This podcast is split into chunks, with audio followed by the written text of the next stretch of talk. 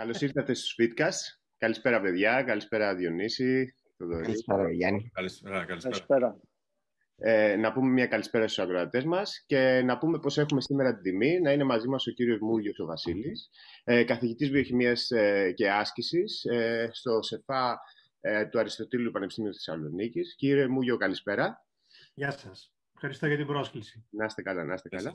Να πούμε ότι σήμερα θα μιλήσουμε για θέματα βιοχημίας, της άσκησης και ανθρώπινης απόδοσης ε, γενικότερα. Ε, κύριε Βασίλη, θέλετε να μας πείτε πώς ξεκίνησε ε, αυτό το, αυτή η επιστήμη της βιοχημίας και ποια ήταν τα πρώτα ίσως βήματα που έγιναν, ε, ανακαλύψεις και φτάσαμε εδώ που φτάσαμε σήμερα να ξέρουμε τόσα πολλά για το ανθρώπινο σώμα.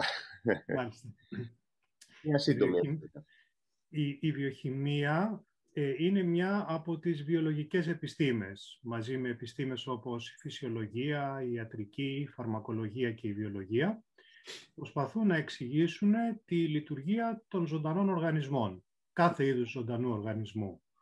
Η, η ειδοποιώς διαφορά της βιοχημίας από τις άλλες αδελφές επιστήμες είναι ότι μπαίνει στο πιο βασικό και πιο θεμελιώδες επίπεδο εμφάνισης της ζωής, το επίπεδο των μορίων και των κυτάρων.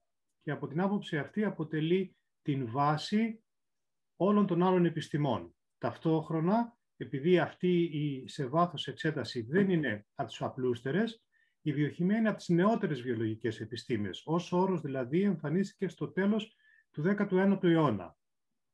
Στη διάρκεια του 20ου αιώνα έγιναν τεράστια άλματα ε, στη, στο χώρο της βιοχημίας, όπως η ανακάλυψη βιοχημικών μονοπατιών σαν της γλυκόλυσης στις αρχές του 20ου αιώνα, η ανακάλυψη της διπλής έλικας του DNA στο μέσο του 20ου αιώνα και στη συνέχεια οι μεγάλες πρόοδοι ε, πάνω στην, στην, αυτό που ονομάζουμε γονιδιακή έκφραση, το πώς δηλαδή οι γενετικές μας πληροφορίες εκφράζονται και δίνουν ως αποτέλεσμα την εμφάνιση ενός οργανισμού.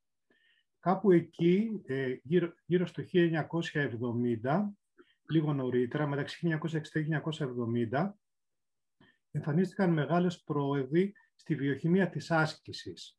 Δηλαδή, ερευνητές που τις προηγούμενες δεκαετίες είχαν αγγίξει την άσκηση και βλέπανε τις ιδιαιτερότητες, το πώς αλλάζει η βιοχημία, συγγνώμη, ναι, πώς, αλλάζει, πώς αλλάζουν οι βιοχημικές διεργασίες όταν ένας οργανισμός, όπως αρχικός πειραματόζωα, βάτραχος, ποντίκι, ασκούνταν και στη συνέχεια ο άνθρωπος, αυτά σιγά σιγά άρχισαν να αποκτούν έναν τέτοιο όγκο δεδομένων που γύρω στη δεκαετία του 1960 εμφανίστηκε όρος βιοχημία της άσκησης και άρχισαν να γίνονται διεθνείς συνέδρια βιοχημίας της άσκησης κάθε τρία χρόνια, τα οποία κρατάνε και μέχρι σήμερα. Στην πορεία αυτή είχαμε τεράστιες πρόοδους στην κατανόηση των τεράστιων αλλαγών που προκαλεί η άσκηση πάνω στην λειτουργία των οργανισμών των ζώων και ιδιαίτερα του ανθρώπου. Ε, με τεράστιους επιστήμονες που έχουν τεράστιες, ε, τεράστια συμβολή στις, ε, στις γνώσεις μας και που καθώς αυτή η γνώση αυξανότανε, άρχισαν να διαλύονται και αρκετές παρανοήσεις και αρκετοί μύθοι.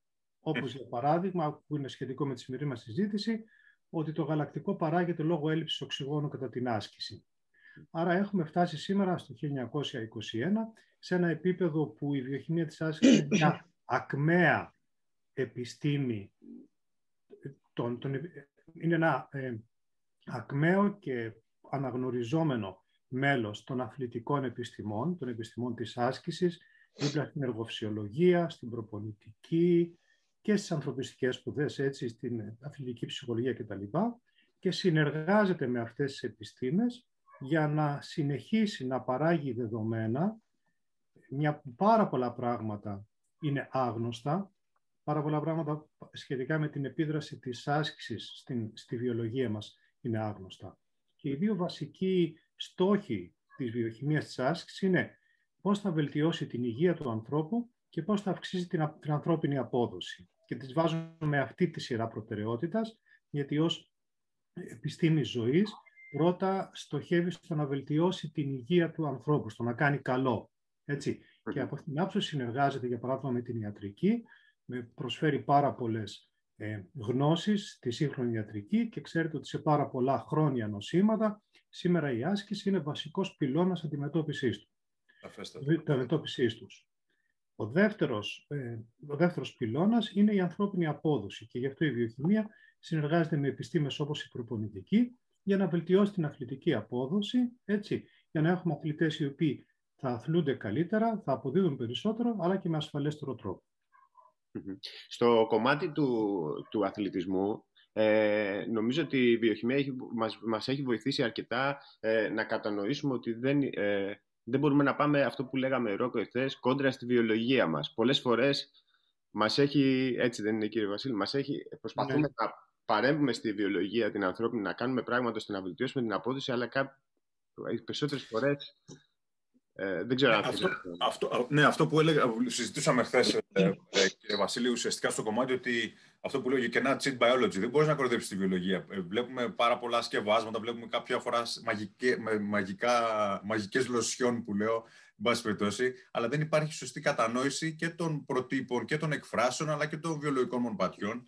Και ο κόσμος, εν πάση περιπτώσει, ή οι αθλητές ή ο κοινός αθλούμενος, πέφτει σε αυτή την παγίδα. Ε, και δυστυχώς εκεί που λέμε για υγεία δημιουργούμε. Ναι, ναι. Έχετε, έχετε δίκιο σε αυτό. Υπάρχουν δηλαδή ορισμένοι κανόνες ή ορισμένα όρια στην ανθρώπινη βιολογία, τα οποία δεν θα έλεγα ότι δεν μπορούμε να τα υπερβούμε, αλλά αν το υπερβούμε μπαίνουμε σε μια επικίνδυνη περιοχή. Μπορεί για παράδειγμα ε, κάνοντας μια υπερβολή στην προπόνηση ή παίρνοντας κάποια σκευάσματα, τα οποία, κάποια σκευάσματα να υπερβούμε τα όρια, να αυξήσουμε την απόδοση, όμως μετά να το πληρώσουμε. Να το πληρώσουμε με ένα τραυματισμό, με μια υπερπροπόνηση ή με βλάβες στην υγεία, αν μιλάμε για απαγορευμένες ουσίες. Και γι' αυτό πάντα πίσω από αυτές τις επιστήμες πρέπει να υπάρχει πάντα ένα ηθικό κομμάτι. Δηλαδή και οι ερευνητές και οι ελεκτικές αρχές και τα κράτη θα πρέπει να θέτουν κανόνες, όπως θέτουν βέβαια. Έτσι. Τι είναι επιθυμητό, μάλλον ποιο, ποιο είναι το επιθυμητό όριο, μέχρι πού μπορεί να φτάσει κανείς. Άρα ε, πρέπει η, η, βιοχημία και οι άλλες επιστήμες αυτές καθεαυτές δεν έχουν ηθική. Δεν έχουν μέσα τους ηθική. Μια ανακάλυψη, ας πούμε, ξέρω εγώ, ότι ένα αναβολικό στεροειδές θα σου αυξήσει τη μυϊκή μάζα, δεν έχει ηθική. Ηθική έχουν οι άνθρωποι που θα χρησιμοποιήσουν αυτή τη γνώση και εκεί μπαίνει μεγάλη, μεγάλη ευθύνη. Πρώτα απ' όλα του επιστήμονα και δεύτερο αυτό που λέμε policy makers, έτσι. έτσι. Αυτοί μετά που θα αποφασίσουν τι κανόνες θα βάλουν. Ε, και ναι. Το, το, περιβάλλον δεν δημιουργεί τη συμπεριφορά. Το περιβάλλον παίζει ένα μεγάλο ρόλο στη συμπεριφορά. Έτσι είναι το, το παλιό και μη επιλυμένο δίλημμα σε τι βαθμό οι γενετικές καταβολές, η κληρονομικότητα και σε τι βαθμό το περιβάλλον επηρεάζουν αυτό που ονομάζουμε φαινότυπο. Δηλαδή το πώς εκδηλώνεται από το, ξέρω, από το ανάστημα μέχρι την επίδοση σε ένα Και, και επομένως πρέπει να αναγνωρίσουμε ότι υπάρχει μια σημαντική συνεισφορά και από τα δύο.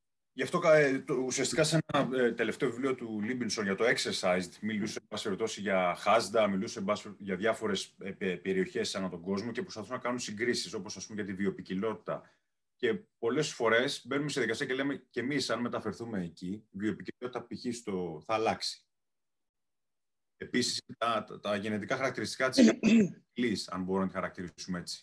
Οπότε, καθόλου αυτά μπορούμε να πούμε ότι υπάρχει μια ε, είναι ισομερής η κατανομή των, των προτύπων που λαμβάνουμε ή απλά θέλουμε να πούμε ότι α, η χάσδα είναι έτσι, άρα εμείς αν ακολουθήσουμε αυτό θα γίνουμε έτσι, το οποίο είναι λανθασμένο. Ναι. Η, η κατανομή δεν είναι αναγκαστικά ισομερής.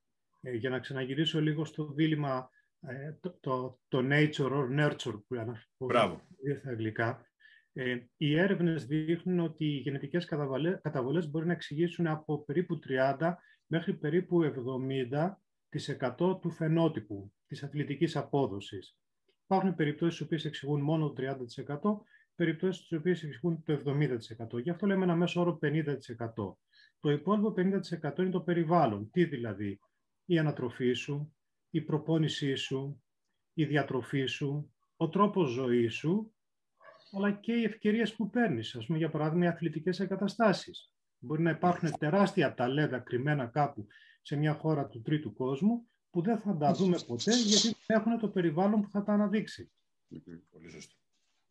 Υπάρχει και, ε, ε, φαντάζομαι ότι θα υπάρχει ίσως και διαφοροποίηση, όχι από περιοχή σε περιοχή, αλλά και από άτομο σε άτομο, έτσι δεν είναι; Ότι θα υπάρχει, δηλαδή μπορεί εγώ με, ένα, με τον αδερφό μου στο ίδιο περιβάλλον να ζούμε και να είμαστε ίδια ηλικία ίδιο και, να, και να έχουμε διαφορετικές προσαρμογές, έτσι δεν είναι σε αυτό το κομμάτι. Στο βαθμό που είναι αδύνατο να βρίσκεστε στο ίδιο σημείο την ίδια στιγμή, δεν μπορείτε να συμπέσετε Δηλαδή, ακόμα και δίπλα να είσαστε, έτσι. ναι, ναι, ναι. Δύο, δύο μωρά, ας πούμε, να είναι το ένα πιο κοντά στο παράθυρο και να κάνει κρύο. και, και ένα το άλλο πιο παραμέσα. Μπορεί αυτό να έχει επίδραση πάνω τους μετά από 20 χρόνια. Άρα, στο βαθμό που, που είναι αδύνατο να είμαστε στον ίδιο τόπο, στο ίδιο σημείο, ε, θα είμαστε διαφορετικοί τουλάχιστον λίγο ή πολύ. Μιλούσαμε για, γονίδια, για τα γονίδια, όπως συνεχίζουμε τώρα που λέμε, ουσιαστικά για το ACTN που μιλούσε ότι αν είναι το γονίδιο του, του ανθρώπου ο οποίος θα έχει πολύ ψηλέ επιδόσεις. Και μήπως χάνουμε λίγο το δάσος για το δέντρο από την άποψη ότι ας πούμε ότι έχουμε 20.000 γονίδια, εμείς ασχολούμαστε με αυτό το ACTN για παράδειγμα, Βέβαια. ξέρουμε πώς αλληλεπιδρούμε τα άλλα 19.999. Γιατί όπως ένα κύβο Rubik γυρνάμε ένα κομμάτι και άλλα έξι αλλάζουν. Βέβαια, έτσι, έτσι ακριβώς είναι. Δηλαδή στον άνθρωπο, ας πούμε, σήμερα ξέρουμε ότι υπάρχουν 21.000 γονίδια που κωδικοποιούν πρωτεΐνες και άλλα 18.000 γονίδια που κωδικοποιούν RNA. Ε, από αυτά τα 39.000 γονίδια, οι έρευνες των τελευταίες 20 ετίας έχουν εντοπίσει καμιά 250 αριά που σχετίζονται με την ανθρώπινη απόδοση. Δηλαδή, ε, παραλλαγές σε ένα, αυτό που λέμε ε, πολυμορφισμοί, μπορεί να κάνουν κάποιον να είναι καλύτερος ή χειρότερος το ACTN3 είναι ένα από αυτά. Ακόμα και αν έχεις το, το αλληλόμορφο που είναι ευνοϊκό για μια επίδοση, το ερώτημα είναι τι γίνεται στα άλλα 250 ή στα άλλα 39.000. Έτσι. Και γι' αυτό, παρότι έχουμε έρευνες που δείχνουν ότι πολυμορφισμοί σε καμιά 250 γονίδια σχετίζονται με την ανθρώπινη απόδοση και με αυτό που ονομάζουμε fitness, δεν έχουμε μπορέσει να προβλέψουμε ακόμα την ανθρώπινη απόδοση και όλα αυτά τα γενετικά τεστ που κυκλοφορούν στην αγορά, που, που παρέχονται στους καταναλωτές, τα λεγόμενα direct-to-consumer tests, ε, είναι, είναι πεταμένα λεφτά. Έτσι. Έχουν πολύ μικρή προγνωστική αξία, γιατί μετράνε το πολύ πολύ 10 γονίδια και δεν μπορείς να βγάλεις κανένα συμπέρασμα για το τι γίνεται από εκεί πέρα. Και είμαστε μόνο στη γενετική, έτσι. Δηλαδή στο μισό του φαινότυπου. Το άλλο μισό που είναι περιβάλλον και αυτά που είμαι πριν δεν το αγγίζουν. Γι' αυτό είναι, είναι πραγματικά, κοιτάς ένα δέντρο, για να μην πω κοιτάς ένα θάμνο ρόκο, ναι. και χάνεις ολόκληρο το δάσος, ναι. Ε. ναι. Και απλό είναι αυτό, βλέπουμε ουσιαστικά ότι ανεβαίνει πολύ το κομμάτι, ειδικά σε ένα ε, διάστημα που ήμουν στο, θυμάμαι, στο Πανεπιστήμιο του Τορόντο και γινόντουσαν κάποιες έρευνες και θυμάμαι ένας καθηγητής γεννάει και λέει είναι αστείο ότι πρέπει να το κάνουμε λέει αυτό, γιατί πρέπει να ψάξουμε να βρούμε τα γονίδια και το γελίο είναι λέει, ότι δεν μπορούμε να ελέγξουμε λέει, 10.000 άλλα πράγματα και εμείς καθόμαστε και προσπαθούμε να λύσουμε αυτό που δυστυχώς δεν πρέπει να το κάνουμε. Ναι. ναι. Γι' αυτό και τα, τα τελευταία, τελευταία 20 ετία ε, έχουν αναπτυχθεί πολύ οι λεγόμενες τεχνολογίες omics, ε, genomics, proteomics, metabolomics, γιατί αναγνωρίζουμε ότι ε, είναι, είναι πολύ περιορισμένο σήμερα να βλέπεις μία, δύο ή τρεις βιολογικές ουσίες και να μην βλέπεις τι γίνεται με τις υπόλοιπες. Αλλά και πάλι τεχνολογίες Omics ένα μέρος του συνόλου μπορούν να δούνε. Δεν μπορούν να, δηλαδή, για παράδειγμα, στα Metabolomics, που είναι η κύρια ερευνητική μου δραστηριότητα, ξέρουμε ότι υπάρχουν μερικές χιλιάδες μεταβολίτες και με καμιά πλατφόρμα δεν μπορείς να ξεπεράσεις τις μερικές εκατοντάδες. Άρα και πάλι με αυτές τις πολύ δυνατές τεχνολογίες φτάνεις μέχρι στο ένα δέκατο της πολυπλοκότητας. Τα όρια της επιστήμης. Έτσι, τα όρια τα σημερινά. Μπορεί αύριο να τα ξεπεράσουμε. Μπορεί αύριο, σε, αύριο όχι, αλλά ξέρω σε καμιά δεκαετία να υπάρχουν καλύτερα γενετικά τεστ. Αλλά όπως είναι σήμερα τα πράγματα, δεν μπορούμε να προβλεψουμε Ε, να περάσουμε και σε αυτό που θα κάνετε ε, που θα, στις 3 Απριλίου, αν δεν κάνω λάθος, που είναι, ε, ε, θέλετε να μας πείτε δύο λόγια για, για, την, ε, για το, τη θεματολογία και τι θα αναπτυχθεί εκεί. Ναι, αυτό που θα, που θα γίνει το Σάββατο, νομίζω είναι 3 Απριλίου, έτσι δεν ε, είναι; Σάββατο, σωστά. Ναι, το Σάββατο, ναι, ναι. 3 Απριλίου στις 5 το απόγευμα είναι ένα webinar της Ελληνικής Εταιρείας Βιοχημίας και Φυσιολογίας της Άσκησης. Είναι, αυτή είναι μια ακμάζουσα ελληνική επιστημονική εταιρεία στον χώρο των αθλητικών επιστημών. Έτσι, ε, ασχολείται με την βιοχημία και φυσιολογία της άσκησης έχει κλείσει 11 χρόνια λειτουργίας, έκανε μέχρι τα περιοριστικά μέτρα πολύ επιτυχημένα ετήσια συνέδρια. Ε, πέρυσι δεν μπορέσαμε να κάνουμε το συνέδριό μας και ίσως να μην μπορέσουμε και φετος Και αντί για αυτό είπαμε να ανταμείψουμε τα μέλη μας και, του, και τους ε, οπαδούς μας, τους υποστηρικτές μας με κάποια webinar. Αυτό είναι το δεύτερο webinar. Ε, θα γίνει όποτε, τότε που σας είπα και έχει ως θέμα το γαλακτικό, την αξία και, και το ρόλο του γαλακτικού. Ε, θα έχουμε τρεις ομιλητές. Πρώτος θα είμαι εγώ που θα μιλήσω λίγο θεωρητικά για την θέση του γαλακτικού στον ασυξιακό μεταβολισμό και μετά θα έχουμε δύο εξαίρετους συνάδελφους, τον κύριο Αργύρη Τουμπέκη από το ΤΕΦΑ της Αθήνας και τον κύριο Ηλίας Μίλιο από το ΤΕΦΑ της Κομωτινής, οι οποίοι θα μιλήσουν, οι οποίοι θα μιλήσουν για πιο πρακτικά θέματα και συγκεκριμένα για τη θέση του γαλακτικού στην αναερόβια προπόνηση και στην αερόβια προπόνηση.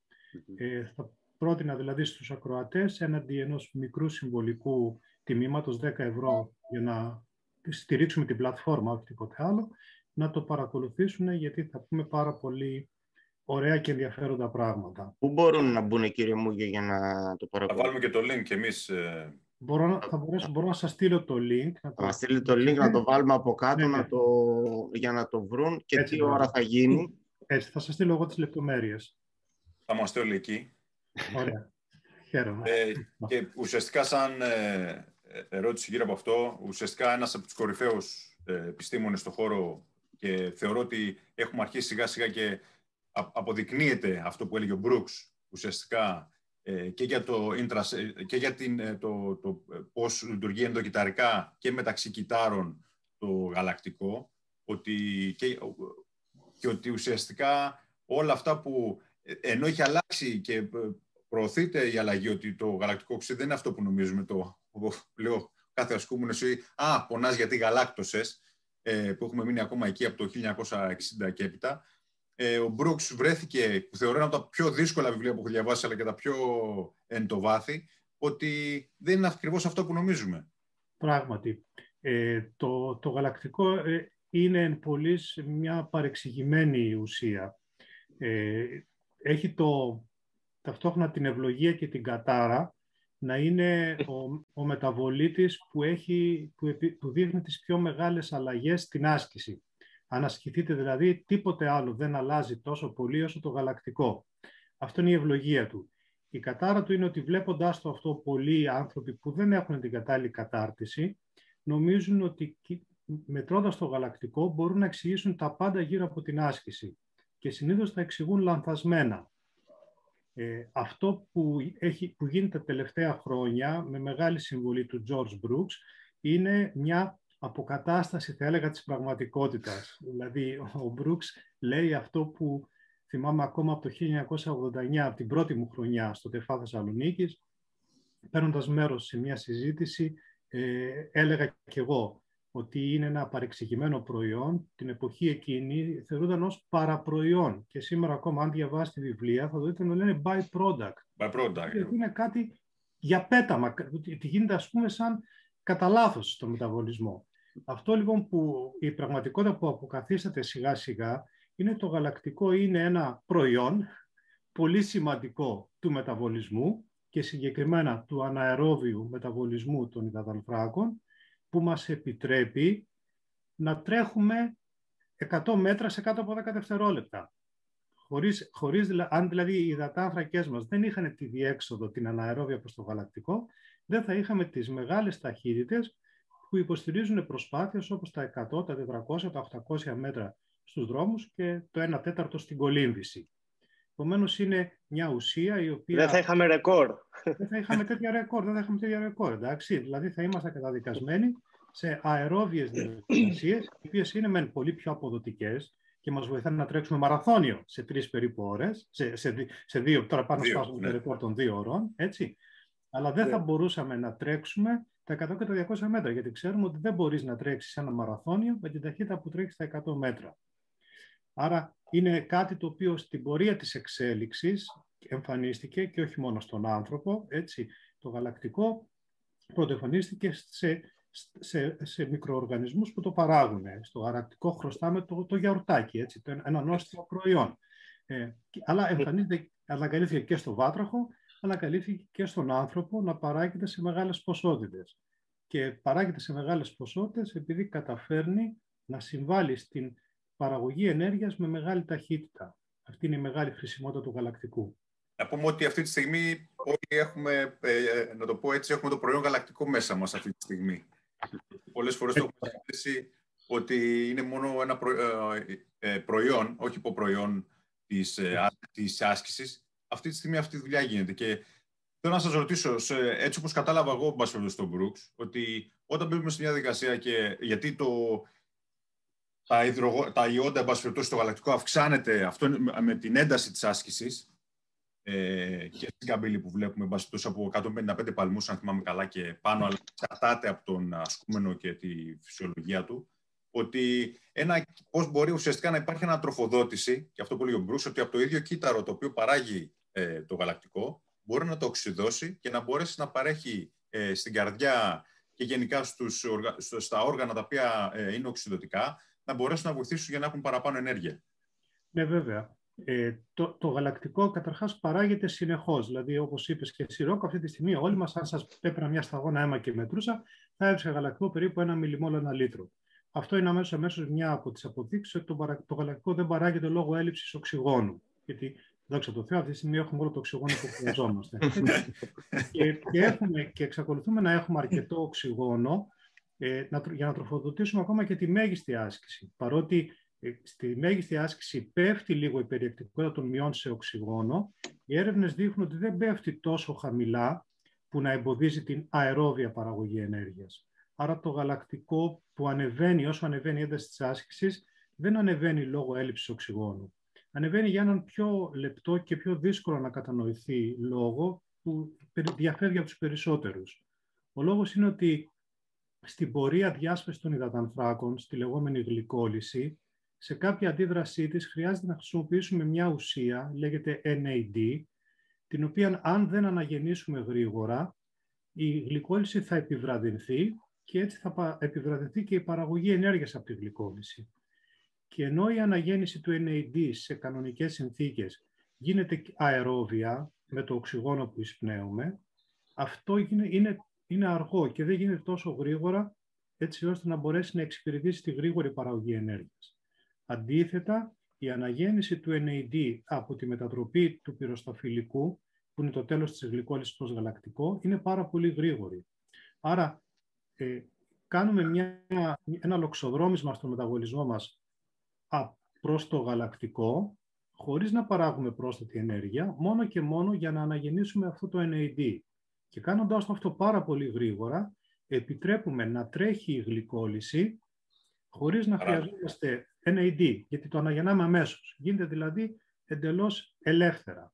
Αυτή είναι η μεγάλη αξία του γαλακτικού και αυτός είναι ο λόγος για τον οποίο παράγεται. Παράγεται γιατί στην έντονη άσκηση δημιουργείται μια πίεση για ανάγκη για NAD και το γαλακτικό μας το αναγεννά πολύ πιο γρήγορα από ό,τι μας το κάνει το οξυγόνο. Άρα για να λύσουμε και ένα μύθο λίγο να πω κιόλας, είναι ότι μιλάμε για καύσιμο πλέον και όχι για κάτι το οποίο φράζει τα υπόλοιπα, φράζει την άσκηση που, ναι.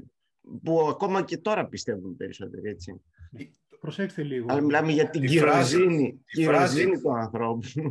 Τη φράζει την άσκηση, γιατί ουσιαστικά πάει σε υποδοχής, όπως είναι η acetyl choline, έγινε αβερτανός. Ε, ε, ε, Καλά δεν το πάω. Εγκεφαλικό. Αν μιλάς για την ακέτυλο δεν βλέπω πολύ σύγκριση με το γαλακτικό. Όχι, ε, έχει, έχει σε έρευνες που έχω κοιτάξει είναι ότι ουσιαστικά το, το υδρογόνο, όχι το γαλακτικό. Πρωτόνια, ναι, το υδρογόνο. Από την, από την παραγωγή ουσιαστικά δημιουργούν, πάνε σε κάποιους υποδοχείς, όπως είναι η ακτίνη, ε, όπως είναι ουσιαστικά η. Ε, πώς η μειοσύνη. ουσιαστικά ναι. δημιουργεί αυτό, αυτή την. Ε, στον Muscular Jackson δημιουργεί αυτή το φρένο, εν πάση περιπτώσει. Ναι.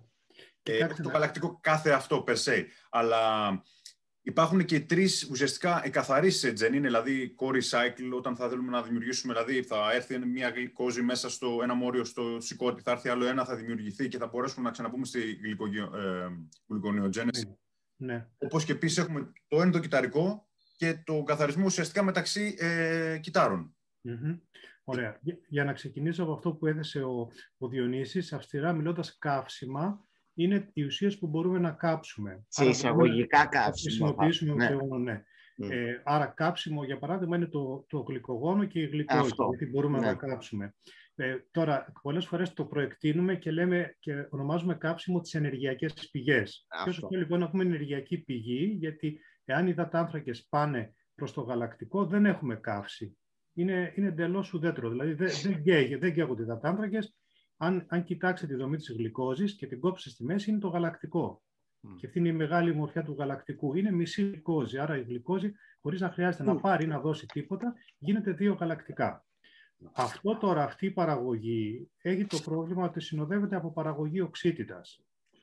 Και αυτή η οξύτητα είναι που δημιουργεί το πρόβλημα στη μυϊκή λειτουργία γιατί θεωρείται παράγοντας καμάτου. Επειδή λοιπόν τυχαίνει να συμπαράγεται η οξύτα με το γαλακτικό, ενοχοποιούμε το γαλακτικό. Αυτή είναι μια άλλη παρανόηση. είναι καματογόνα ουσία. Ενώ το γαλακτικό αυτό καθεαυτό δεν είναι καματογόνα ουσία. Καματογόνα είναι η οξύτητα που το που παράγεται μαζί του. Και αυτή η οξύτα μπορεί να δημιουργήσει και μέσα στον μη δυσλειτουργία, αλλά και βγαίνοντας έξω. Ευτυχώς, συγγνώμη, ο οργανισμός μας έχει τη δυνατότητα να την εξωτερώσει αυτή την οξύτητα. Έχει ρυθμιστικά διαλύματα, αυτά που λέμε buffers, που την εξωτερώνουν. Αλλά αν παράγεται αθρώα η οξύτητα μαζί με το γαλακτικό που παράγεται αθρώα στη μέγιστη άσκηση, αυτό αργεί και έτσι δημιουργείται προσωρινά ένας κάματος. Αλλά όπως είπα, έχουμε τη δυνατότητα να την ξεφορτωθούμε αυτή την οξύτητα και μέσα στο μυϊκό κύτταρο, αλλά πολύ περισσότερο εξάγοντάς την προς το αίμα. Εξάγοντας την οξύτητα και το γαλακτικό προς το αίμα, τη διασπείρουμε σε όλο το σώμα και πρώτον, η οξύτητα περιορίζεται πάρα πολύ. Δεύτερον, το γαλακτικό, για να έρθω σε αυτά που λέει ο Ρόκο, ε, μπορεί να μπει σε άλλα κύτταρα, όπως η καρδιά και το ύπαρ, και να χρησιμεύσει εκεί ως πηγή ενέργειας.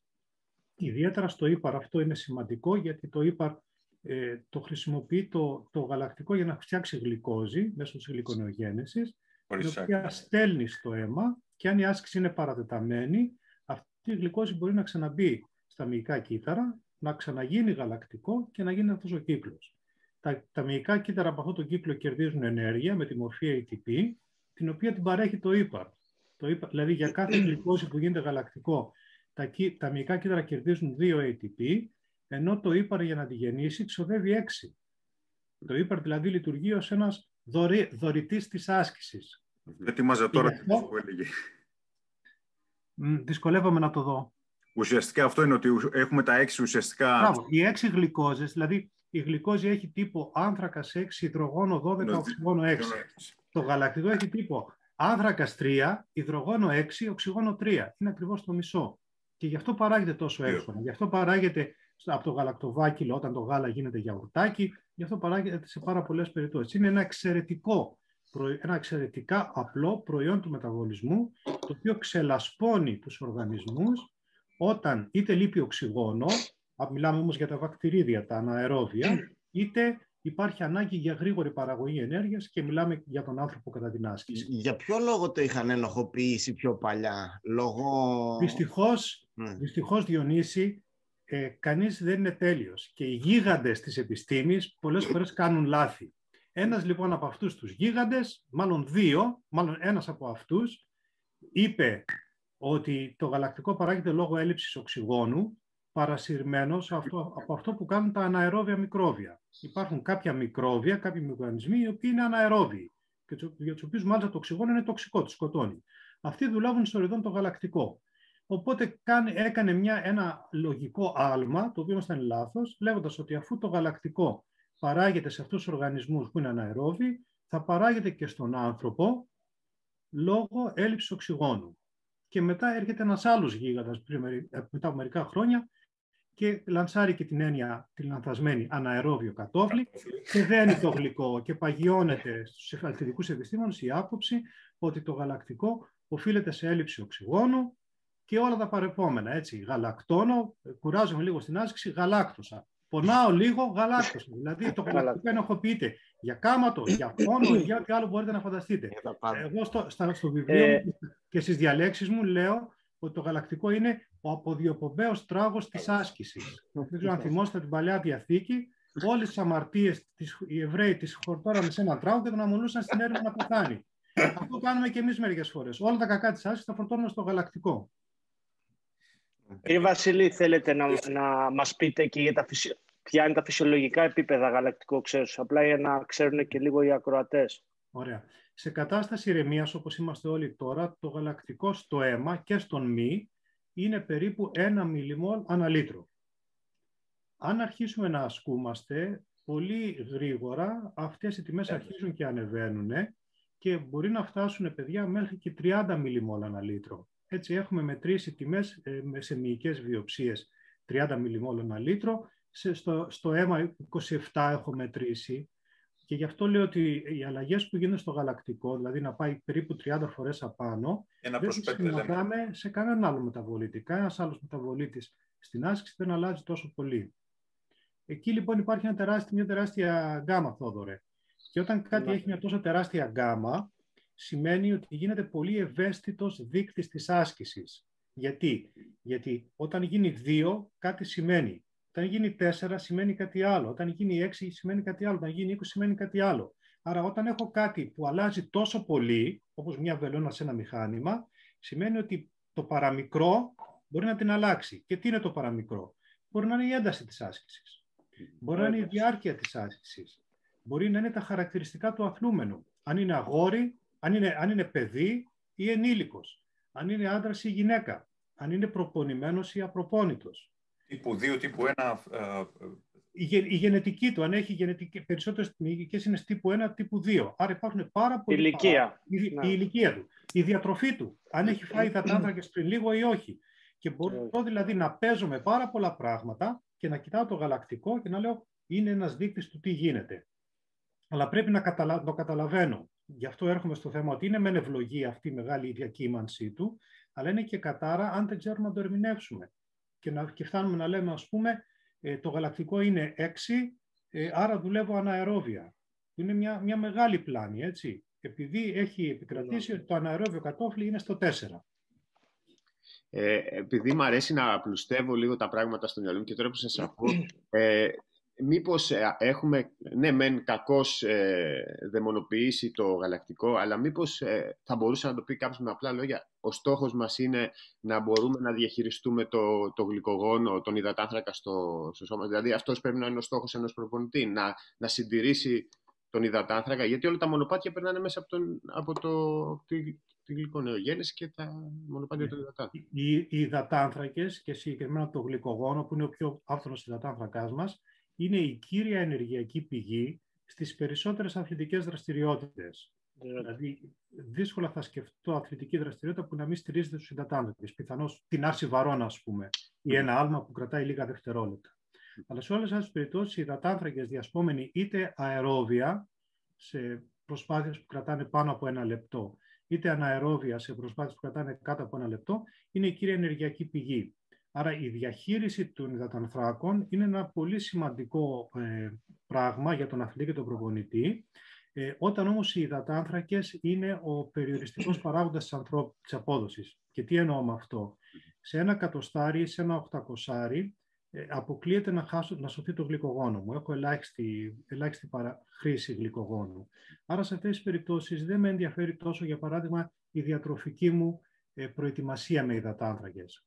Αλλά αν πρόκειται να παίξω έναν αγώνα ποδοσφαίρου ή να τρέξω έναν μαραθώνιο, εκεί η προσπάθεια έχει και ένταση και διάρκεια και μπορεί να κατεβάσει τα αποθέματα των υδατανθράκων μου τόσο που να γίνουν αυτό που είπα πριν λίγο περιοριστικός παράγοντας της απόδοσης. Δηλαδή να λιγοστέψει τόσο που να μην μου δίνει την ενέργεια με την ταχύτητα που θέλω. Εκεί λοιπόν μπαίνει, είναι πάρα πολύ σημαντικό, Γιάννη, η διαχείριση των αποθεμάτων υδατανθράκων από τον αθλητή, τον προπονητή, αλλά και τον διατροφολόγο θα πρέπει να έρθει να βοηθήσει την κατάσταση. Υπάρχουν πολλοί που, ειδικά στους δρομείς αντοχής, κάνουν ε, ένα πράγμα σίγουρα με τους υδατάνθρακες, προσπαθούν να υπερπληρώσουν και να υπερσυψηφίσουν τον υδατάνθρακα, δηλαδή να, να ρίξουν πολύ. Κατά πόσο αυτό έχει δείξει έρευνα το ότι μειώνω τους υδατάνθρακές μου και μετά ξανά μπαίνω στον υδατάνθρακα μπορεί να αυξήσω την αποθήκη. Είναι κόστος για την απόδοσή μου ή όφελος για την απόδοσή μου; Υπάρχει κίνδυνο σε αυτό; Γιατί το βλέπουμε πολύ συχνά να το κάνω. Αυτή είναι η λεγόμενη φόρτωση υδατανθράκων ή υδατανθράκωση. Στα αγγλικά είναι carbohydrate loading, η οποία εδώ και δεκαετίες έχει αποδειχθεί ότι είναι αποτελεσματική ε, σε, σε προσπάθειες που διαρκούν πάνω από μία μισή ώρα. Ε, σε μικρότερης διάρκειας προσπάθειας, όπως είπα και πριν, δεν, οι υδατάνθρακες δεν γίνονται περιοριστικός παράγοντας της απόδοσης.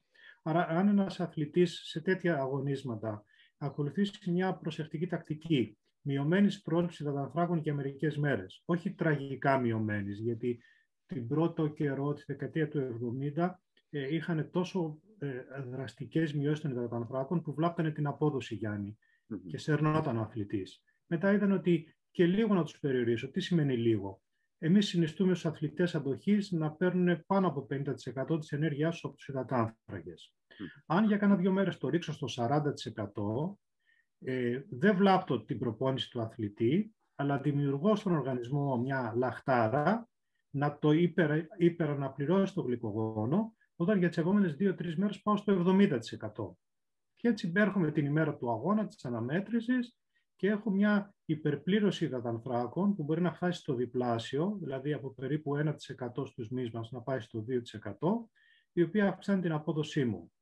Δυστυχώς αυτή δεν φαίνεται να λειτουργεί για τις γυναίκες μόνο. Οι γυναίκες δεν φαίνεται να, να υποφελούνται από την υδατανθράκωση. Ε, αναλόγως σε ποιο, ε, συγγνώμη που διακόπτω, ε, αναλόγως σε ποιο κύκλο ε, βρίσκονται όμως. Έτσι δεν είναι; Εννοείς του, του μηνιαίου κύκλου τους; Ναι, όπου. Μα, δεν φαίνεται σε ο μηνιαίος κύκλος να παίζεις σπουδαίο ρόλο σε αυτό το ρόκο. Αλήθεια. Ναι. Το πρόβλημα είναι ότι δεν έχουμε τόσες έρευνες για τις γυναίκες όσες έχουμε για τους άντρες. Δηλαδή, Σαφέστατα. Υπάρχει μεγάλη, μεγάλο, δύο, μεγάλο πρόβλημα. Στα δύο φύλλα βλάπτει και, τις, και, τα, και τα, τους συμμετέχοντες και τους συμμετέχουσες έρευνες. Δηλαδή προτιμάμε και βάζω και τον εαυτό μου μέσα, γιατί μόνο τελευταία έχω προσπαθήσει να το καταπολεμήσω στην έρευνά μου. Προτιμάμε άντρες επειδή ξέρετε ότι οι γυναίκες γενικώς είναι δύσκολες. και μεταξύ άλλων είναι δύσκολες και ως υποκείμενα. Ε, Α πούμε, για παράδειγμα, οι γυναίκε έχουν τον καταμήνιο κύκλο. Έτσι. Και υπάρχουν ενδείξεις ότι μπορεί κάτι, η απόκριση της άκρηση να είναι διαφορετική στην, ε, στην ε, ε luteal και follicular phase. Follicular, και εγώ δεν μπορούσα να πω σαν Απλά γιατί έχουμε δει ότι στο follicular, εν πάση περιπτώσει, και γενικά έχουμε δει ότι υπάρχει διαφορετική ζήτηση γλυκόζης και καύση γλυκόζης ε, ανά εβδομάδες. Γιατί καλό ή κακό, εμείς εμείς είμαστε ίδιοι, να μην πω, 70-80 χρόνια. Η γυναίκα είναι 30 ε, διαφορετικοί βιολογικοί άνθρωποι σε ένα μήνα. Ναι, για την αποκατάσταση της ελληνικής γλώσσας είναι η οθυλακική και η οχρηνική φάση της ελληνικά. Ε, αρκετά πράγματα επηρεάζονται από τη φάση, αλλά δεν, δεν θυμάμαι να έχω δει ενδείξεις ότι η ανταπόκριση στην ε, ε, επηρεάζεται ρόκο από τη φάση της, την καταμήνια της γυναίκας. Αλλά και πάλι λέω ότι οι έρευνες δεν είναι πολλές πάνω στον τομέα αυτό συνειρμικά μου γεννάται το ερώτημα του ότι αν ε, μειώσω τους υδατάνθρακες και συνεχίσω να κάνω προπόνηση, συνήθως πριν τον αγώνα πιθανόν να μειώσω και την, ε, όχι την, ε, ίσως, όχι, αυξήσω την ένταση, οπότε εντάξει, οκ. Okay. Ε, αν δεν κάνω μείωση, αλλά κάνω μόνο αύξηση των υδατάνθρακών μου πριν, θα έχω ίσως τα ίδια αποτελέσματα, μπορεί να έχω λιγότερα αποτελέσματα; Όχι. Συμβαίνει το εξής, το εξής περίεργο. η μείωση των υδατανθράκων επάγει, αυξάνει με απλά λόγια το ένζυμο που, τους, που συνθέτει το γλυκογόνο, λέγεται συνθάση του γλυκογόνου. Okay. Οπότε χρειάζεται λίγο να προκαλέσω αυτή την αύξησή του για να ελπίζω σε υδατανθράκωση. Γι' αυτό είναι πιο αποτελεσματικό να ρίξω τους υδατάνθρακες για μια-δύο μέρες πριν τους ανεβάσω πάρα πολύ. Ουσιαστικά στο κομμάτι που, γιατί άλλος ένας από δύο που πει ο στράγος, ο υδατάνθρακας, ε, καθότι δεν υπάρχει, πρέπει να δούμε ότι πολλοί κόσμοι λέει όχι, κόψει τον υδατάνθρακα, το λίπος. Ε, και λέω και θα πας ενάντια στη βιολογία που καταρχήν, άμα κοιτάξεις το παράθυρό σου, οτιδήποτε είναι έξω είναι ουσιαστικά υδατάνθρακας. Οπότε υπάρχει κάποιος λόγος γι' αυτό. Και ουσιαστικά αυτό που χρησιμοποιώ καμιά φορά είναι ότι ένας ένας ηλεκτρολόγος έχει ένα παντελόνι με πολλές τσέπες. Και αυτή είναι και η δυνατότητα της γλυκόζης, ότι μπορεί να πάει σε πάρα πολλά μέρη. Ενώ το λίπος ουσιαστικά μπορεί να πάει σε δύο. Στον ποπό ε, και το άλλο μπορεί να πάει για τη σύνδεση κάποιων βιταμινών και ορμονών. Βέβαια η γλυκόζη είναι, είναι κάψιμο για όλα μας τα κύτταρα. Δεν υπάρχει κύτταρο στο σώμα μας που να, που να μην μπορεί να χρησιμοποιεί γλυκόζη. Αντίθετα, υπάρχουν δύο ομάδες κυτάρων, τα εγκεφαλικά κύτταρα και τα ερυθροκύτταρά μας, τα οποία δεν μπορούν να τραφούν με λίπος. Επομένως, δεν μπορείς και σε αυτό είναι το, αυτό που λέγαμε ότι πας άδεια στη βιολογία σου. Όταν ο οργανισμός σου βρέξει χιονίσει, χρειάζεται υδατάνθρακα. Ο εγκέφαλος χρειάζεται γλυκόζη για να μπορέσει να λειτουργήσει. Τα ερυθροκύτταρά σου χρειάζονται γλυκόζη για να μπορέσουν να ζήσουν για τους τέσσερις μήνες που είναι η ζωή τους. Δεν μπορείς να στερήσεις τον οργανισμό σου από υδατάνθρακες. Αν το κάνεις αυτό, επειδή τα λίπη σε πολύ μικρό βαθμό μπορούν να αναπλώσουν τις υδατάνθρακες, θα φορολογήσεις τις πρωτεΐνες σου. Θα αρχίσεις να διασπάσεις τις πρωτεΐνες σου, γιατί οι πρωτεΐνες μπορούν να αναπληρώσουν τους υδατάνθρακες. Γιατί λοιπόν να το κάνεις αυτό; Φοβάμαι ότι είναι άλλος ένας, ε, ε, άλλη μια δαιμονοποίηση πέρα από το γαλακτικό, αφορά και τους υδατάνθρακες και σωστά το επισημάνατε. Ε, είναι λανθασμένη η άποψη ότι οι υδατάνθρακες, για παράδειγμα, είναι παχυντικοί και πρέπει να τους εξαφανίσω. Οι υδατάνθρακες mm. είναι, είναι, είναι μέρος μιας μικτής διατροφής και θα πρέπει να έχουν τη μερίδα του λέοντος στην ενέργεια που παίρνουμε καθημερινά. Οπότε πάμε λίγο και σε ένα τέτοιο...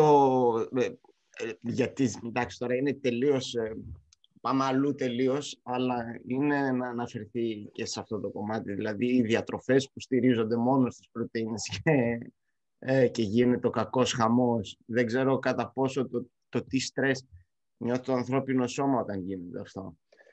Ε, οι λεγόμενες ναι. ε, πρωτεϊνικές δίαιτες, οι οποίες ε, το μόνο που, αυτό που καταφέρουν είναι να βραχυπρόθεσμα να προκαλούν πιο γρήγορη μείωση βάρους από μία μεικτή διατροφή.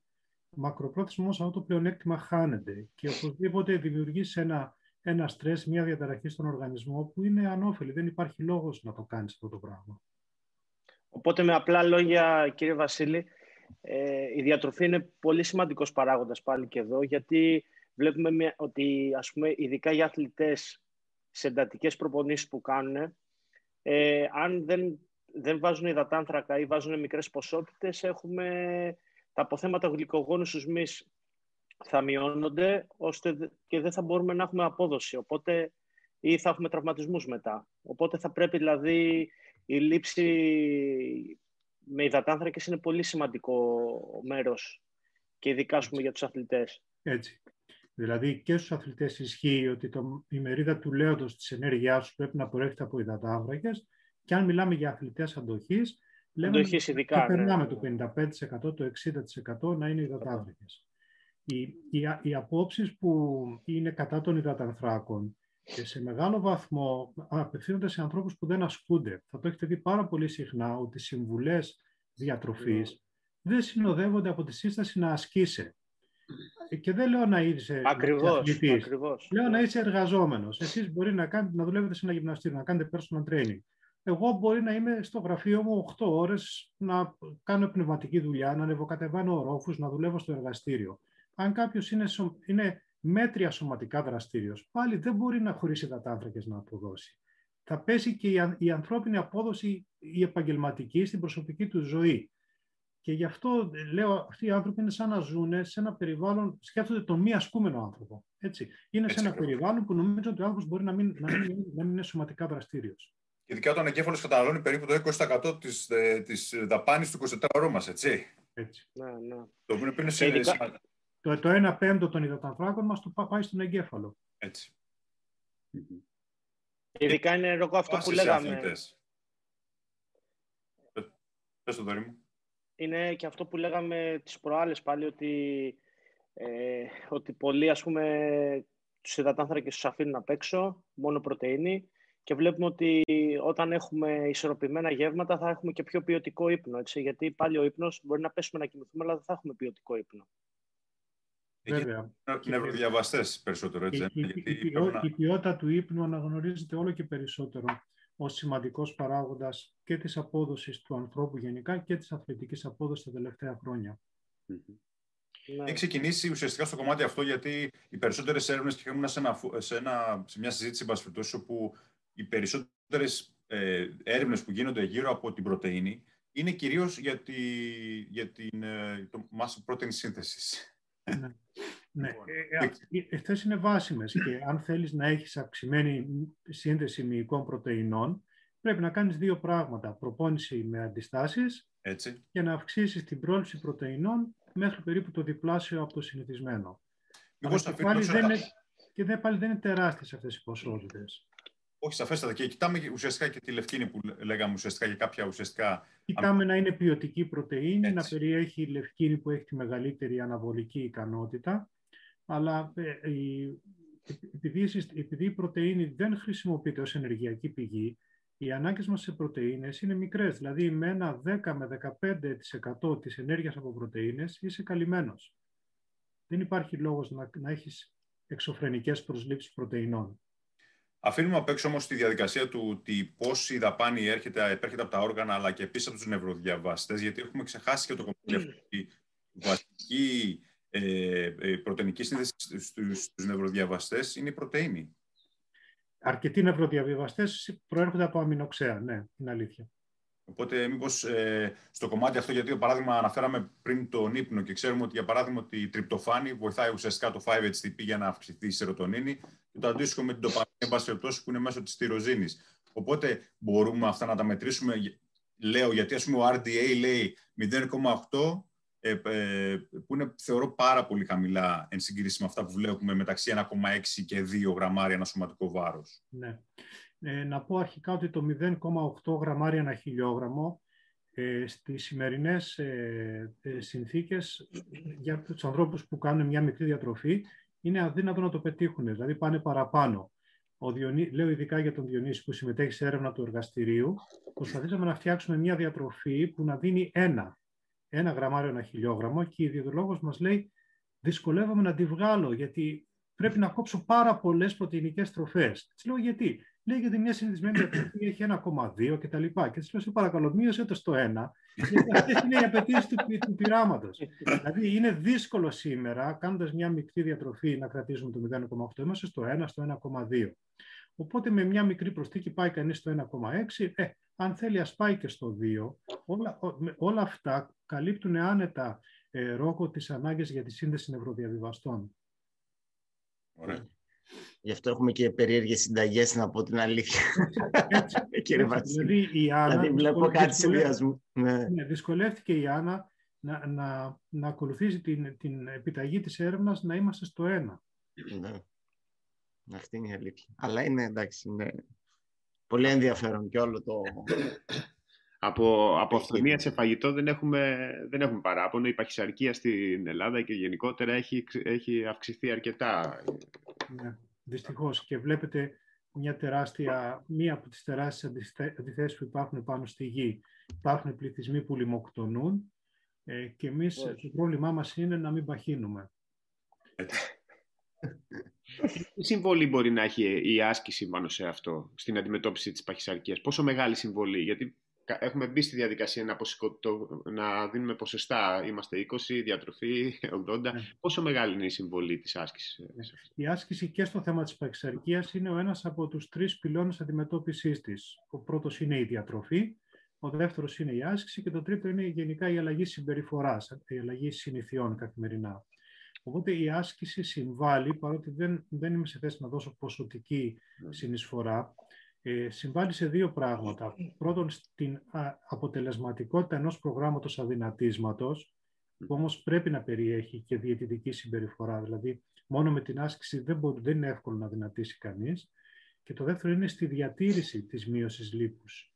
Εκεί είναι, εκεί είναι μεγαλύτερη η συνεισφορά της άσκησης, γιατί ξέρετε ότι όπως το αρχαίο το λέει, το γάρ ε, ε, διατηρήσει τα αγαθά χαλεπότερον του κτίστε, ε, αυτό ισχύει και στην περίπτωση της παχυσαρκίας. Δηλαδή, ενώ είναι εύκολο να χάσω βάρος, περισσότεροι άνθρωποι, οι έρευνες δείχνουν ότι 95% ανακτούν το βάρος τους μέσα σε μια πενταετία. Και εκεί είναι μεγάλη συμβολή της άσκησης. Η άσκηση βοηθάει όταν φτάσεις σε ένα επιθυμητό βάρος να το διατηρήσεις. Επομένως και εκεί παίζει ένα σημαντικό ρόλο στη διατήρηση της υγείας του ανθρώπου. Γιατί ξέρετε ότι η παχυσαρκία είναι, είναι το ξεκίνημα μιας σειράς από χρόνιες παθήσεις που μπορεί να φτάσουν εγώ, στο να μένεις ακίνητος, στο να ακροτηριαστείς από ένα διαβήτη τύπου 2, γεωπάθειας κτλ. Ναι, ναι. Πολλές μορφές καρκίνου συνδέονται με την παχυσαρκία. Ε, ο λόγος που διατηρείται το βάρος ε, και η άσκηση συμβάλλει σε αυτό, συμβάλλει στην ενεργειακή δαπάνη, συνολική ενεργειακή δαπάνη ή, ή λόγω ότι μένω στην άσκηση και, και απλά διατηρώ κάποιες συμπεριφορές; Είναι και τα δύο. Το, το πρώτο και το πιο αντικειμενικό είναι ότι συμβάλλεις στη διατήρηση του ενεργειακού Έτσι, με μια αυξημένη ενεργειακή δαπάνη, κρατάς το ισοζύγιό σου είτε αρνητικό στην αρχή, είτε μηδενικό στη συνέχεια. Αλλά φαίνεται ότι η άσκηση δημιουργεί και μια, ε, έχει και μια επίδραση στην ψυχική, στην ψυχική χώρα και βοηθάει στο να διατηρήσει μια συμπεριφορά υγιεινή που, που σε κάνει να αντιστέκεσαι στην υπερφαγία. Νομίζω ότι αυτό... Να, να ρωτήσω όμως σε κάτι. Ε, άρα, για αυτό που μιλάνε για συνταγογράφηση της άσκησης και τα λοιπά, που πλέον ε, έχει, έρχεται όλο και περισσότερο στο προσκήνιο.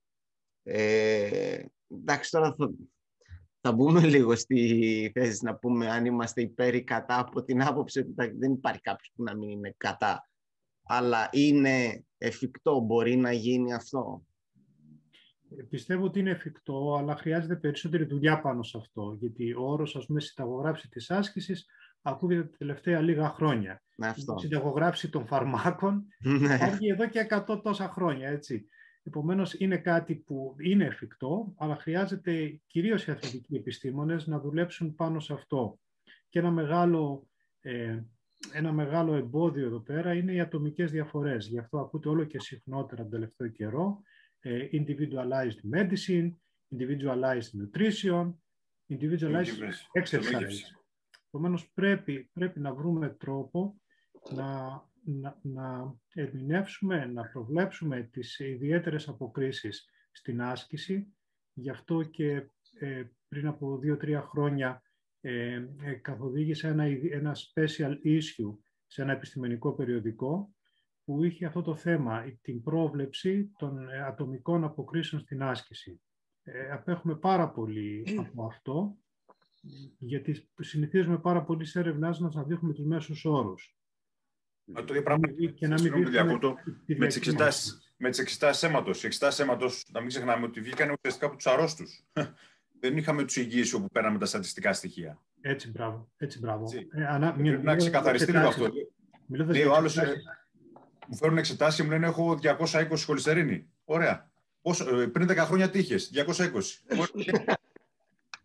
Ένα, για να πεις, γι' αυτό λέω πολύ, σε πολύ κόσμο, ε, ακόμα και από ε, πρώιμες ηλικίες, ότι κράτα κάθε χρόνο στατιστικά, Το καλύτερο είναι... μια φορά το χρόνο, ώστε να μπορείς να έχεις data για να μπορείς να κοιτάξεις ότι ξέρεις κάτι, κοίτα, έχει πάει 220 φέτος, πέρσι είχα 170. Όπα. Δεν μπορούμε να παίρνουμε ότι το κάθε εργαστήριο βγήκε αυτές τις εξετάσεις, όχ, Παναγία μου. Ε, ο καθένας έχει διαφορετικά στοιχεία. Έτσι, μπράβο. Αυτό είναι το καλύτερο, να κρατάει ο καθένας το ατομικό του Τα δικό του data. ρέκορ, το ιστορικό. Ε, αυτό κάνουμε και εμείς στο πλαίσιο μιας συνεργασίας που έχω εδώ και μερικά χρόνια με τον ΣΕΓΑΣ. Παρακολουθούμε ε, ε, ε, βιοχημικά τις, ε, ε, τους κορυφαίους αθλητές, αυτός που είναι στον εθνικό σχεδιασμό. Και αυτό που προσπαθούμε να καθιερώσουμε ε, με όχι μεγάλη επιτυχία, γιατί δεν υπάρχει μεγάλη συνέπεια, είναι τις τακτικές εξετάσεις των αθλητών και τη δημιουργία ενός αρχείου που θα συγκρίνει τις, ε, τις, τις, τις, τα, τις Τιμές. τιμές κάθε αθλητή με τον εαυτό τους προηγούμενος σωστό. και όχι με το γενικό. Απέχουμε, όπως σας είπα, πολύ από το individual, individualized science γενικά, έτσι. Αλλά πιστεύω ότι υπάρχει πολύ ψωμί εκεί πέρα και για τους ερευνητές, έτσι, για να έχουν δουλειά ε, Έτσι. και, και, και, τεράστιο, δυ- και τεράστια δυνατότητα συμβολής στη, στην ευεξία του γενικού πληθυσμού και του αθλητικού πληθυσμού. Αυτό, αυτό μπορεί να έχει εφαρμογή στην πραγματικότητα, γιατί το καταλαβαίνω ότι η άσκηση μπορεί να συνταγογραφηθεί. Ε, μπορεί να γίνει εξατομίκευση του ασκησιολόγιου και όχι μόνο για, για να διατηρήσουμε υγεία, αλλά και για απόδοση. Μιλάμε για εργαστηριακές μετρήσεις και εργαστηριακή εφαρμογή της άσκησης. Έτσι δεν είναι; Ναι. Δηλαδή, μπορεί αυτό να ανοίξει στον, α, στο μέσο άνθρωπο, είναι εφικτό να γίνει ή μιλάμε για ένα σενάριο το οποίο και εργαστηριακά μπορεί να γίνει, αλλά στην πράξη επί της ουσίας μπορεί να εφαρμοστεί. Ε, Είναι εφικτό για δύο λόγους, Γιάννη. Ο πρώτος είναι ότι αυτές οι εξετάσεις ε, δεν είναι κάθε μέρα. Δηλαδή, μπορείς να τις κάνεις, ας πούμε, μια φορά στο εξάμηνο. Μμμ. Οι περισσότερες δεν κοστίζουν πάρα πολύ. Και ο δεύτερος λόγος που αυτό είναι εφικτό είναι ότι σήμερα όλο και περισσότερο υπάρχουν φορητές επιστημονικές συσκευές, οι οποίες επιτρέπουν σε κάποιον να μετριέται στο σπίτι του χωρίς να πάει σε ένα εργαστήριο. Μιλάω για ένα μετρητή γλυκόζης, για ένα μετρητή γαλακτικού, για ένα monitor καρδιακής συχνότητας, ακόμα και από τα ρολόγια αν είναι έγκυρα. Επομένως, μπορούμε να ζητήσουμε από τον πελάτη μας, τον εξεταζόμενο, να μετριέται ο ίδιος και να μας στέλνει τα δεδομένα του. Και τα δεδομένα αυτά είναι πολύ πιο πλούσια. Έτσι, όταν έχω από τον άλλο με τιμές κάθε μέρα, που δεν του κοστίζουν πολύ, έχω, μπορώ να κάνω μια πολύ ακριβέστερη συνταγογράφηση από αν έχω τιμές κάθε εξάμεινο ή όποτε επισκέπτεται το εργαστήριό μου. Άρα μειώνεται και το κόστος κατά πολύ. Έτσι, μπράβο. Και μειώνεται και το κόστος μετά όμως και στο, στο κομμάτι της υγείας. Και αυτό. Το προλαμβάνει. Ακριβώς. Οπότε πρέπει να ε, πολλά η άσκηση, ναι, ναι.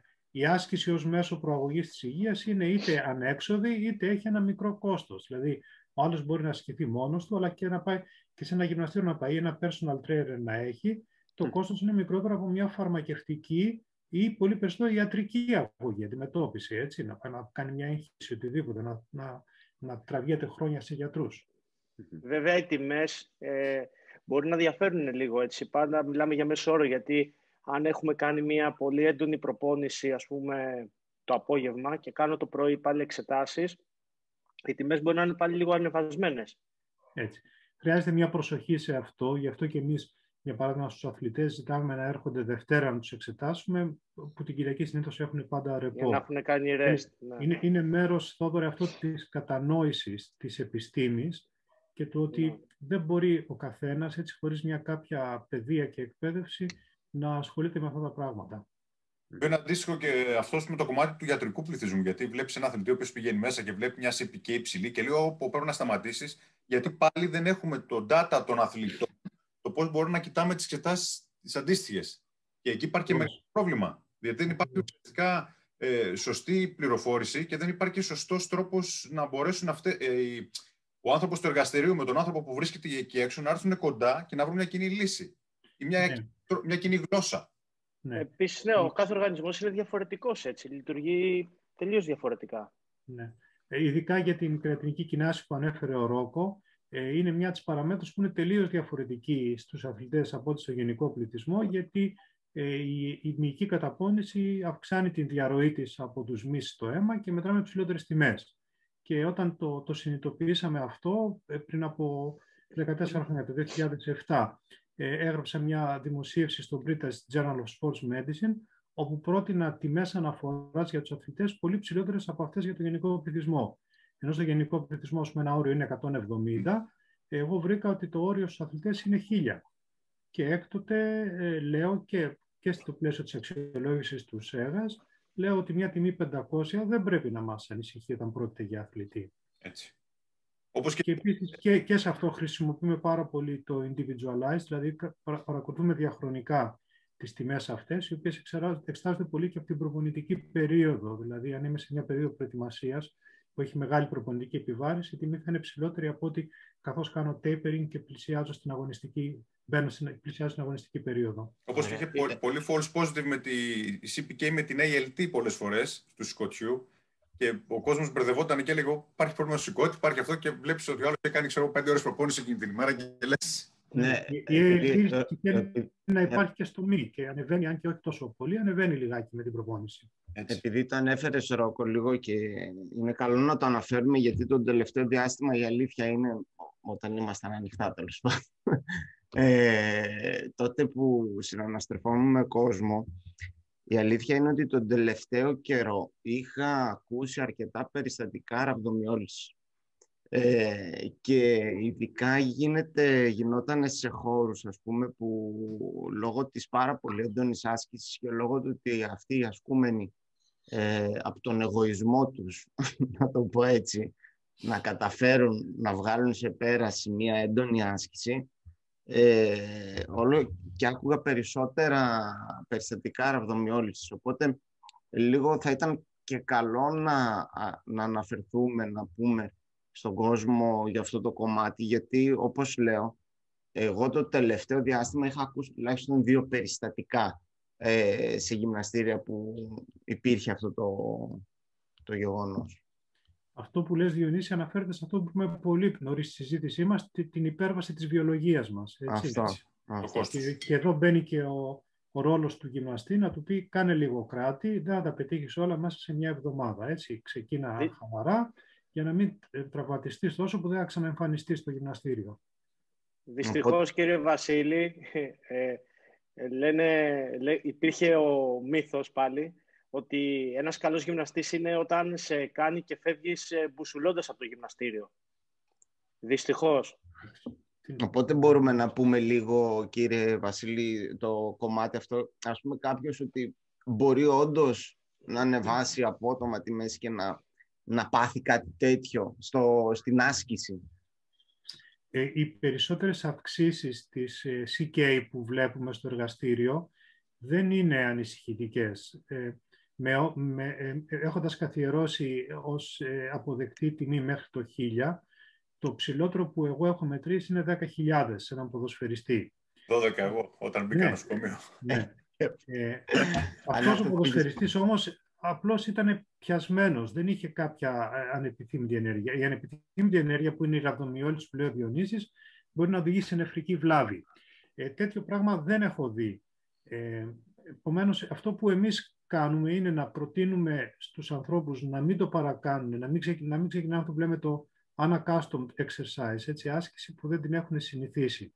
Να ξεκινάνε απαλά, να, να, να, να εξαλείψουμε αυτή την άποψη που ανέφερε ο Θόδωρος, ότι πρέπει να, ο καλός γυμναστής να σε κάνει να, να μπουσουλάς από το γυμναστήριο, έτσι να έχουμε μια σταδιακή αύξηση της επιβάρυνσης.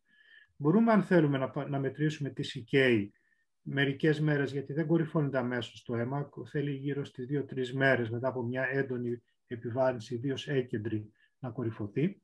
Μπορούμε να τη μετρήσουμε τότε, αλλά να ξέρουμε ότι αν, αν είναι ακόμα και μερικές χιλιάδες, δηλαδή δεν πάει σε πενταψήφιο νούμερο, κατά πάσα πιθανότητα δεν βλάπτει την υγεία και με έναν αργό ρυθμό μέσα σε μία έως δύο εβδομάδες θα πέσει. Το καλό με αυτό είναι ότι αν επαναλάβεις την ίδια άσκηση, η σικαία σου δεν θα ανέβει τόσο. Υπάρχει το φαινόμενο της επανειλημμένης επιβάρυνσης, το repeated bout effect, που μάλλον οφείλεται στο ότι ο μυϊκός σου ιστός γίνεται πιο ανθεκτικός. Προσαρμογές. Τη δεύτερη φορά που θα κάνεις το ίδιο ή ακόμα και κάτι πιο έντονο, δεν θα έχεις την ίδια αύξηση. Όπως και πείτε, πενταπλασιάζεται σε 48 ώρες, έτσι. Ορίστε. Ο πενταπλασιάζεται σε περίπου 48 ε, ώρες. Ναι, ναι, ναι. Σε, σε δύο με τρεις ημέρες ε, μπορεί να αυξηθεί πάρα πολύ η κρεατινική κοινάση. Δυστυχώς αυτό γίνεται και σε κόσμο που θέλει γρήγορα αποτελέσματα. Δηλαδή, έρχεται κάποιος στο γυμναστήριο ο οποίος δεν έχει κάποιο backup ε, καθόλου με άσκηση και επειδή έχει πάρει κάποια κιλά αρκετά, θέλει μέσα σε ένα μήνα να τα έχει χάσει και να είναι σε καλή φυσική κατάσταση. Το οποίο αυτό είναι επικίνδυνο, είναι αυτό που λέμε τώρα.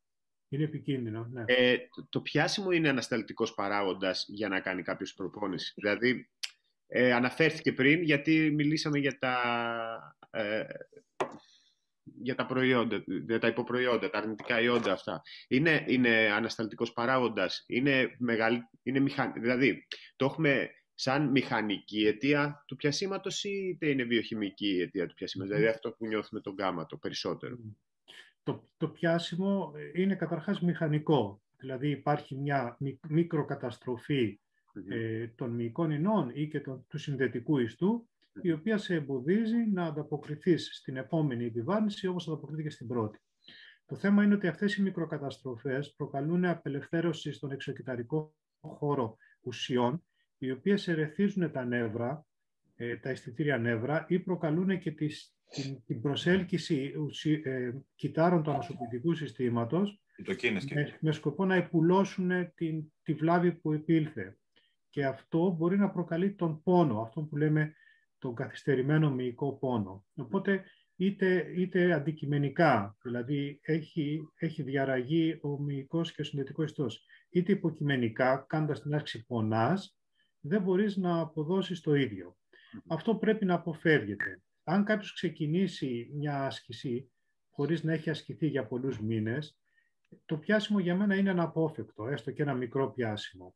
Θα πρέπει να το ανεχτεί για μια-δυο μέρες, θα πρέπει να το αποφύγει ο ίδιος είτε αυτός που καθοδηγεί την άσκηση του προπονητής ή γυμναστής, μη επιτρέποντάς του να κάνει πολύ έντονη άσκηση και λέγοντάς του Θόδωρε ότι πρέπει να κάνει υπομονή.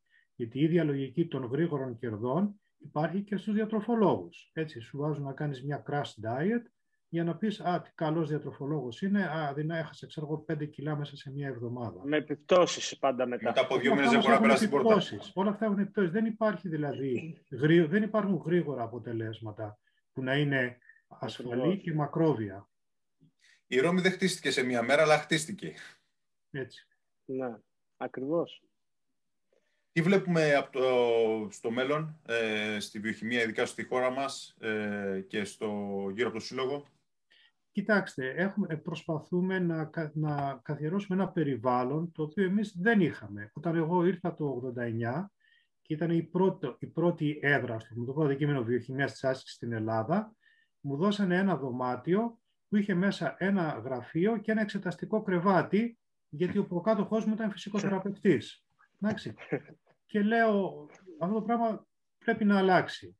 Οπότε, στο μέτρο το δυνατόν μου βοήθησα να δημιουργηθεί η βιοχημία της άσκησης και σε άλλα τεφά, έτσι, στο, στα Τρίκαλα, στην Κομωτινή και στις Σέρες.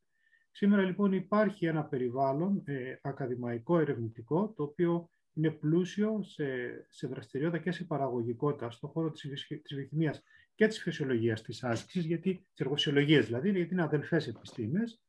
Και το περιβάλλον αυτό έγινε τόσο μεγάλο που το 2006 ξεκινήσαμε πρώτες συναντήσεις, η βιοχημική και φυσιολόγη της άσκησης, που το 2010 οδήγησαν στην ίδρυση της Ελληνικής Εταιρείας Βιοχημίας και Φυσιολογίας της Άσκησης.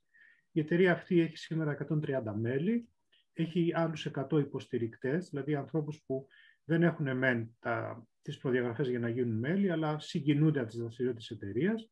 Κάνει επιτυχημένα συνέδρια. Το τελευταίο μας είχε... Ε, ε, είμαστε πλέον πάνω από 250 οι, το, οι συμμετέχοντες στα συνέδριά μας. Είναι από, τα πιο, είναι από τις πιο ακμαίες ε, εταιρείες στον χώρο των αθλητικών επιστημών και προσπαθούμε να διατηρήσουμε τη φλόγα ε, με, αυτές, με αυτά τα webinars μέχρι να μπορέσουμε να κάνουμε το επόμενο συνέδριό μας. Το βασικό είναι, και το βλέπω να το, να το αναγνωρίζουν οι φοιτητές μας, να έρχονται σε ένα περιβάλλον που δεν το είχαμε εμείς. Να, να μην ξεκινήσουν από το 0, να ξεκινήσουν από το 5, ρε παιδί και να μην πάνε μέχρι το 10. Πολύ σημαντικό. Ένα μήνυμα σε όλους τους φοιτητές εκεί έξω. Ε, διαβάστε, μελετήστε και μην κολώνετε στις δυσκολίες. Δεν υπάρχει, ούτε, όπως δεν υπάρχει εύκολη επιτυχία στον αθλητισμό, στο γυμναστήριο, στο επάγγελμα, δεν υπάρχει εύκολη επιτυχία στη, στη, στη γνώση. Πρέπει δηλαδή να ιδρώσουν οι πισινοί τους, ας πούμε, σε ένα κάσμα, πρέπει να διαβάσουν και τη θεωρία της φυσικής αγωγής και του αθλητισμού και την πράξη. Δεν, δεν μπορεί να περιμένεις σήμερα να γίνεις ένας επιτυχημένος επιστήμονας χωρίς να, να προσπαθήσεις πάρα πολύ. Ωραία. Οπότε να υπενθυμίσουμε για να κλείσουμε κιόλας, να, να υπενθυμίσουμε λίγο για το webinar που υπάρχει στις 3 Απριλίου, είπαμε σωστά; Mm-hmm, 3 Απριλίου, στις 5 το απόγευμα. Θα σας στείλω σε λίγο το link. Ωραία, θα το... Ε, όσοι ενδιαφέρονται να μπουν και να εγγραφούν. Θα το βάλουμε από κάτω το link όποιοι θέλουν για να, ε, να κάνουν την εγγραφή. Παιδιά, νομίζω ήταν πολύ ωραία κουβέντα και... ναι, ναι ξεκαθάρισε και αρκετά πράγματα. Δηλαδή, τα... θεωρώ ότι καλό είναι να υπάρχει και ένα βίντεο το οποίο να τα βάζεις στη σειρά όλα. ο κύριος Μούγιος είναι, είναι θρύλος, είναι ο άνθρωπος που ουσιαστικά έφερε τη βιοχημία στην Ελλάδα και είναι και από τους λίγους ε, στο χώρο, δηλαδή να το έχουμε και με καμάρι, που είναι από τους ανθρώπους που και από τη Human Kinetics, αλλά βρίσκεται κυρίως στα μεγαλύτερα και περιοδικά, αλλά και στους μεγαλύτερα reviews σε όλο τον κόσμο, έτσι. Ευχαριστώ για τα καλά σας λόγια.